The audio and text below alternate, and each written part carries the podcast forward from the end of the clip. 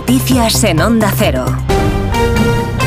Buenas tardes. Miles de agricultores con sus tractores recorren ya en una marcha lenta las principales entradas a la ciudad de Barcelona. Se dirigen por la Meridiana y la Diagonal al centro de la ciudad. Se retrasa la reunión prevista con Per Aragonés en el Palau de la Generalitat. Estaba prevista a esta hora. Siguiendo la protesta están Roberta Tay y Marcos Díaz.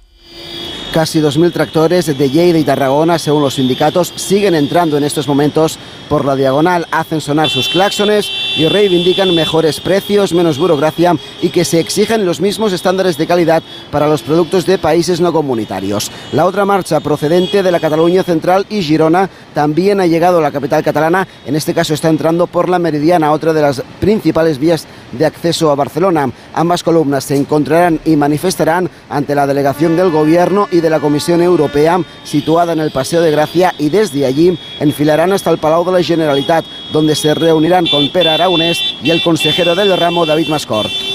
La protesta en Barcelona de los agricultores. El Parlamento Europeo va a denunciar mañana la injerencia rusa en Cataluña.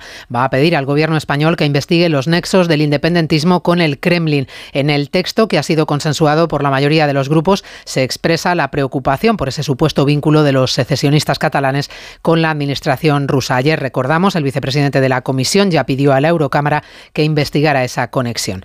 En apenas cuatro días de campaña, del 21 al 26 de enero, la Guardia Civil de Tráfico sancionó a uno de cada tres autobuses escolares por incumplir la normativa. La mayor parte fueron sanciones administrativas, pero también por cuestiones relacionadas con la seguridad. Belén Gómez del Pino. E incluso alguno de los vehículos fue sancionado por no tener al día la ITV. Algunos de los conductores fueron denunciados por no llevar a bordo del autocar una persona encargada del cuidado de los menores y otros por exceso de tiempo de conducción. Son casos minoritarios, la mayoría de las sanciones fueron por irregularidades administrativas, como no disponer de autorización especial para transporte escolar o por no tener un seguro de responsabilidad ilimitada. Ninguno de los conductores controlados dio positivo en alcohol, pero seis sí lo hicieron otras drogas y 22 fueron sancionados por incumplir los límites de velocidad. La campaña de control de la DGT se realizó durante cinco días, controló a 2.799 vehículos y 1.014 fueron sancionados, uno de cada tres. Nuevo enfrentamiento entre la ministra de Trabajo y el presidente de la COE por los cambios en el empleo parcial. Garamendi acusa al gobierno de ir contra el diálogo social y Yolanda Díaz sentencia que lo que no le gusta al presidente de los empresarios es que las mujeres tengan derechos. Caridad García. La disputa esta vez tiene que ver con la transposición de la Directiva de Condiciones Laborales transparentes que ayer aprobaba el Consejo de Ministros y que impide a una empresa reducir las horas de trabajo y en consecuencia el salario a una persona a tiempo parcial, que en tres de cada cuatro casos suele ser una mujer. Los empresarios acusan al Ministerio de Trabajo de modificar la normativa laboral por la puerta de atrás y sin diálogo social. La vicepresidenta segunda responde con ataques directos al presidente de COE, Antonio Garamendi. El Ministerio toma decisiones sin consultar de la noche a la mañana.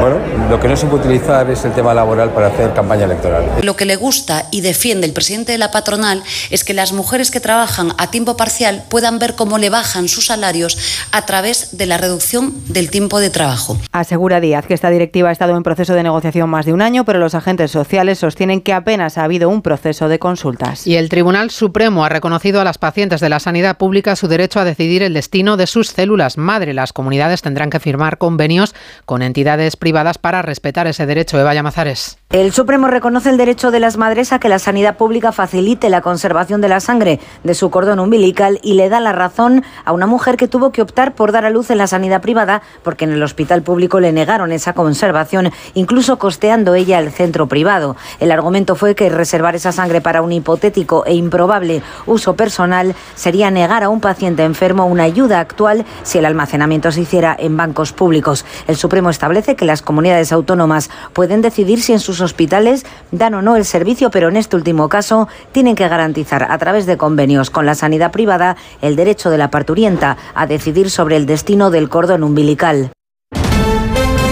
El deporte con Oscar Conde. Duro revés el que ha recibido hoy el atletismo español después de que la Federación Internacional haya suspendido provisionalmente a Mokatir por ausentarse en tres controles antidopaje, una circunstancia que podría acarrearle hasta dos años de sanción. Katir, subcampeón del mundo de 5.000 metros y una de las grandes opciones españolas de medalla para los Juegos de París, ha anunciado que recurrirá a esta decisión ya que algunas de las localizaciones para esos controles, dice, estaban equivocadas. Ya en el mundo del fútbol se abre hoy la segunda semifinal de la Copa del Rey que enfrenta Atlético de Madrid y Atlético de Bilbao con la duda hasta última hora en los visitantes pendientes de la presencia en el equipo del tocado Nico Williams. En el Atlético, tres bajas por lesión, las de Jiménez, Azpilicueta y Lemar.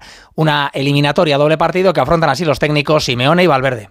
Para mí es un partido largo, pero es un partido, no son dos partidos. Todos nos detenemos en el primero, en el segundo y en realidad es un partido largo, que el primer tiempo se juega en nuestra cancha y el segundo tiempo se juega en campo de ellos. No son 90 minutos, son 180 minutos o más. No va a bastar con un buen partido. El equipo que haga un mal partido seguramente se va a quedar fuera.